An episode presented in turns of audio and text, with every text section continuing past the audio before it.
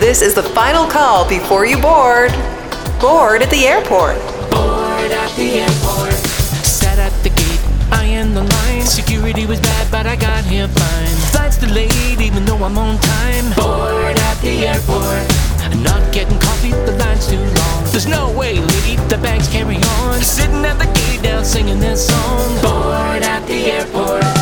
If you can't upgrade your seat, then you might as well upgrade your business. Board at the airport. Hi, I'm Michael Madsen, International Liaison Partner for B D O Canada. Welcome to Board at the Airport with Mike. This show is about doing business globally. Whether your business has international presence, is considering an international expansion, or if you're in the middle of revising your expansion plan, then this show is for you. Board at the airport.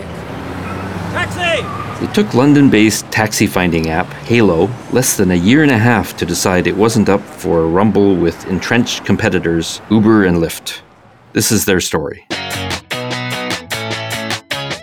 Hailo was a British technology platform that matched taxi drivers and passengers through its mobile phone application. Unlike competitors Uber and ride-sharing app Lyft, the London-based startup partnered with existing taxi services. Founded in London in two thousand eleven, the Hailo taxi service was available in sixteen cities. By May twenty thirteen, Hailo had enabled more than three million rides for passengers from over thirty thousand registered taxi drivers. Then they decided to expand into the U S and Canada. No waving of the arms. Two taps of a finger is all it takes to hail a taxi virtually. Hailo is shaking up the local taxi scene, cutting out the dispatch center to connect drivers with passengers directly. Toronto is the U K-based company's first entrance into North America, and use of the free app is spreading. It shows you all of the taxi cabs immediately around you, and as you drill out, you get a little bit further, you can start to see the army of taxi cabs that we have across the city of Toronto. Ismail Oneh, an independent owner and operator of his taxi, discusses the issues he experienced with Chicago's taxi system. You have to work almost every day. You can't really leave the job because you bought the medallion. If we eliminate the corruption and also extremely regulated rules and regulations out of taxi industry, I think every driver can do better. Get in the car and drive for miles. It was clear that the antiquated taxi system in cities across North America was ripe for an innovative new approach. Hailo's launch into the U S was backed by approximately seventy-seven million dollars in investment from big-name venture capital groups, including Sir Richard Branson. When Hailo arrived in New York in early twenty thirteen, it was expected to take the country's largest taxi market by storm, with the rest of the U S not far behind. Hailo's U S launch was highly anticipated. The company had already gained impressive traction in the U K, with two point five million passengers and the promise of a one hundred million dollars revenue run rate. An investment from New York's most prominent venture firm certainly helped. Union Square Ventures led a thirty million dollars investment in Hailo as it arrived in New York. Another round of investment followed to the tune of seventeen million dollars, which placed Hailo's value at over one hundred forty million dollars. Welcome to the New York offices of Hailo. With fresh capital, Hailo opened an office in New York's Soho neighborhood and hired dozens of employees, including Tom Barr, the former head of Starbucks. The timing seemed right. Union Square Ventures' Hailo investment came right around the time that Uber, GetTaxi, and other similar car hire mobile services entered a legal battle with New York's entrenched livery car industry over whether e-hail apps would be legal in the city. Uber has been facing pushback against governments. It's not just New York City, it's all over the country. Just a few days ago, you had an issue in Fort Lauderdale where you have the government going, you know what, you have to do a lot of different licenses and a government background check. And Uber said, this is too much regulation. It's a battle between free markets and government. You have Uber saying, all these rules and regulations don't make sense for us. And they just don't want to play nice. They're not asking permission. They're just going in. Mm. And then you have issues where there's a bit of a reality to this. When you have the taxi commission, a long, old monopoly, they got friends in government, just like unions. Yeah. And so Uber's just coming in blazing strong, and there's going to be pushback. Having raised over one hundred million dollars, Hailo didn't exactly appear to be short of cash.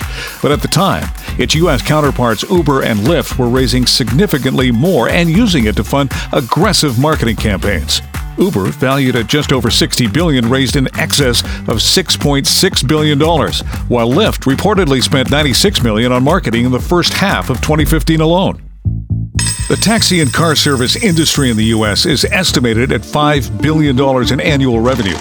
Tokyo's alone is around twenty-five billion dollars. According to the report published by Allied Market Research, the global taxi market is expected to hit one hundred twenty point eight nine billion dollars by twenty twenty-seven. But less than two years after it arrived in the U S, Hailo shut down its operations in Washington, Chicago, Boston, Toronto, and Montreal. Apps present possibilities beyond mere transit, including selling things in the cab, location-based advertising, and coordinating other person-to-person transactions in real time. But there's something else going on here. Taxi apps give us a glimpse of a future in which everything is in real time. Imagine attaching a moving dot on a map to every pizza delivery driver and FedEx package. As a challenger brand, you need to create differentiation, and in this sector, differentiation is required for both the supply side, the drivers, and the demand side, the end customers. From a product perspective, the taxi market sees no sustainable feature differentiation, which left Hailo as a challenger. Hailo ended up merging with MyTaxi in twenty seventeen in a deal that created Europe's largest e-hailing company with one hundred thousand drivers and six point two million registered users. Joining me on this episode is Peter Matutat, National Technology Leader and a partner at B D O Canada. Peter specializes in emerging technology companies, and for the past two decades, he has dealt with both public and private tech companies. Peter, welcome back to the program. Thank you, Mike. Happy to be here. Why do you think Hailo was unable to crack the North American market? A lot of factors at play that I think kind of combine together. For one thing, when you go into another market, you can't assume that every market is the same. And the taxi business is a very clear example of that. I mean, you know, Michael, from your travels around the world and your line of work, the taxi business is a lot different in different countries in terms of how they interact.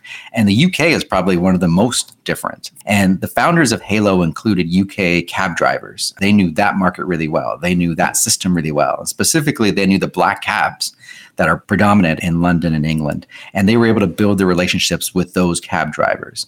But their knowledge of North America, I don't think, was as strong. London black cabs are a lot different than the cabs you see in Toronto or in the U S. And I think ultimately for Hailo, they wanted to work with the taxi companies and against Uber and Lyft. That was the dynamic that was at play back then. Remember, this was like close to ten years ago. And so they wanted to provide a software to the taxi companies that would help them ultimately compete with Uber and Lyft. I think one of the factors was the U S and Canadian taxi companies at that point, I'm not sure they were totally ready, willing, and able to partner with Hailo and make that happen. I don't think their idea was terrible. An app to help licensed taxis compete against the unlicensed did make sense, but I think it was just going to be a challenge for how they were going to get enough of those cabs and cab companies ultimately on board to be successful. When they talk about their experience in the U S, one of the theories was in terms of why they weren't successful in Manhattan is they tried to work with the common yellow cabs that you see all over the place in Manhattan. But the issue is you see yellow cabs all over the place in Manhattan. So you often don't need to get an app to get them because they're all over the place. They're ubiquitous. But then those cabs don't need Hailo because they're already super busy because they've got lots of passengers.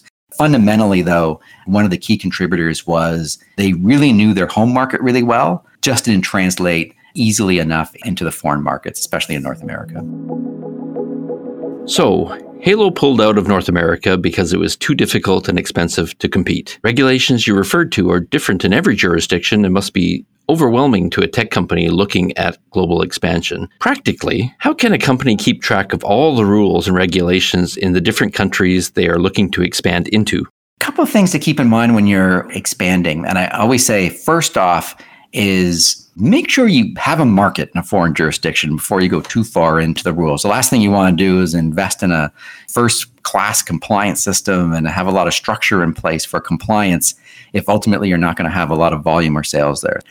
Then you really want to make sure that you are meeting all your requirements. Compliance is not uh, exciting, but it's very important. And ultimately, as I've seen too many times to count, tech companies, most of them are eventually going to sell or do some sort of transaction in the future, and there's no bigger gating factor to not being compliant with the basic rules of a jurisdiction. You got to make sure you're filing your income taxes. You got to make sure you're doing your sales taxes. You got to make sure all that stuff is being taken care of because ultimately it's just going to harm you at the end of the day. Now, to ultimately do that, That's when you need to make sure that you're engaging the right experts to make sure that's being taken care of. So if you're going to a foreign jurisdiction, make sure you've got a partner on the legal side, a partner on the accounting side, and the tax side that's taking care of your back office needs to make sure that's being taken care of. And you need to have experts. If you're in a certain industry, the taxi cab business for Hailo had certain industry requirements. You want to make sure you have a local industry expert before you go into a foreign market. Peter, what are some of the other things a tech company should consider before expanding globally? You want to understand the why. Why are you going to the jurisdictions? Where you want to get to? Make sure you're scaling, knowing that's going to take a lot of potential effort from the leadership team. You can't multiply yourself. You want to make sure that it can scale and it's not going to be a distraction and it fits in with your overall and where you're getting. If you're you know, an American company and you're looking to expand into a smaller country, you want to say, okay, well, how much resource do I really want to be putting into that? And you want to allocate your resources appropriately. Counter to that, if you're a Canadian company going to the U S market, you want to put a lot of attention on that because that's obviously going to have a, a big increase on your overall results. So you want to be able to, to balance things out and make sure you, you're focusing your attention appropriately as you're going internationally. As well, you want to make sure the international expansion doesn't become too much of a distraction. And that's where I go back to, to the extent that you can centralize activities and keep them in your home country that aren't core to the success in that jurisdiction, you want to do that. And you want to be very careful with how many resources you do set up in those jurisdictions, because you don't want to set up an accounting department for no reason and and all the other aspects that go with it, because with more people come more distractions and limit your flexibility in the future if that jurisdiction doesn't ultimately turn out for you. So you want to be very careful in terms of understanding what is the minimum footprint I really need to have in that country to be successful and to execute on my goals and to properly scale. We hear rags to riches stories about tech companies growing from humble beginnings to global success. What is the common thread of the companies that have enjoyed that kind of success? First, you have to have a good idea. Then you have to have good people. And then you have to have great execution. Any company that's been successful always has those three things that fall into play. You ultimately have to have a good product, a good idea, a good concept. You need the people, and you need the people to execute it. If you don't have those three things, you're just not going to be successful. Those are the the basic elements you need in order to really, you know, reach that unicorn status, as we talk about, is the threshold that a lot of companies want to get to, at least get to that billion dollar valuation stage. You know, those are some of the, the key elements that you ultimately need. And once you have those three things, then you got to make sure you make the right decisions. Don't get distracted along the way. Make sure you're focused on where you want to get to. Pivot as you need to do so. What are the strategies that you and your team deploy to help companies succeed with their expansion plans? When you're expanding, you want to make sure you got focus and you're not distracted. So it's great to let B D O take care of your back office needs. We'll take care of your payroll, your taxes, your bookkeeping, workers' comp, sales taxes. You want to make sure that's all done. And we have a lot of clients when they move into a geography and they just have us run their finance department for the first two years. It limits their investment, their people management, creates flexibility.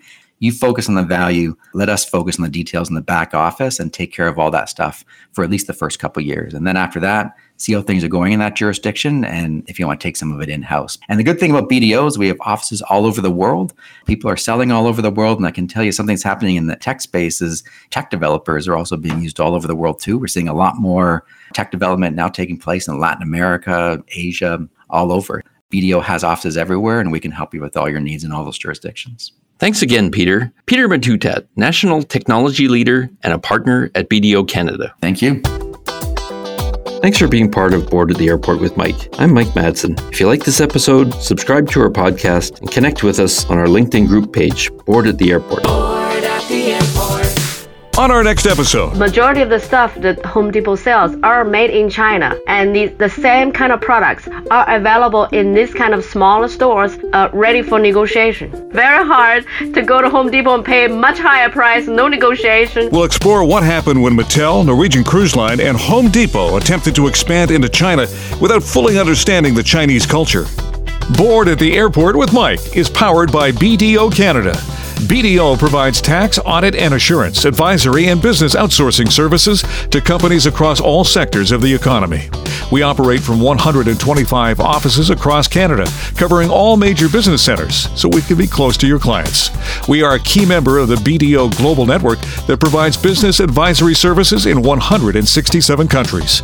And this allows us to meet the needs of clients who are growing and trading internationally.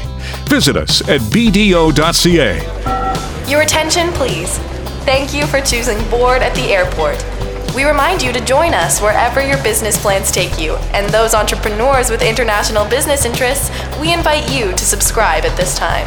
We remind you that this podcast reflects the personal thoughts and opinions of the authors and does not reflect the view of B D O Canada or its affiliates. This podcast is not a substitute for professional advice, and passengers should consult a qualified professional prior to takeoff. Board at the airport.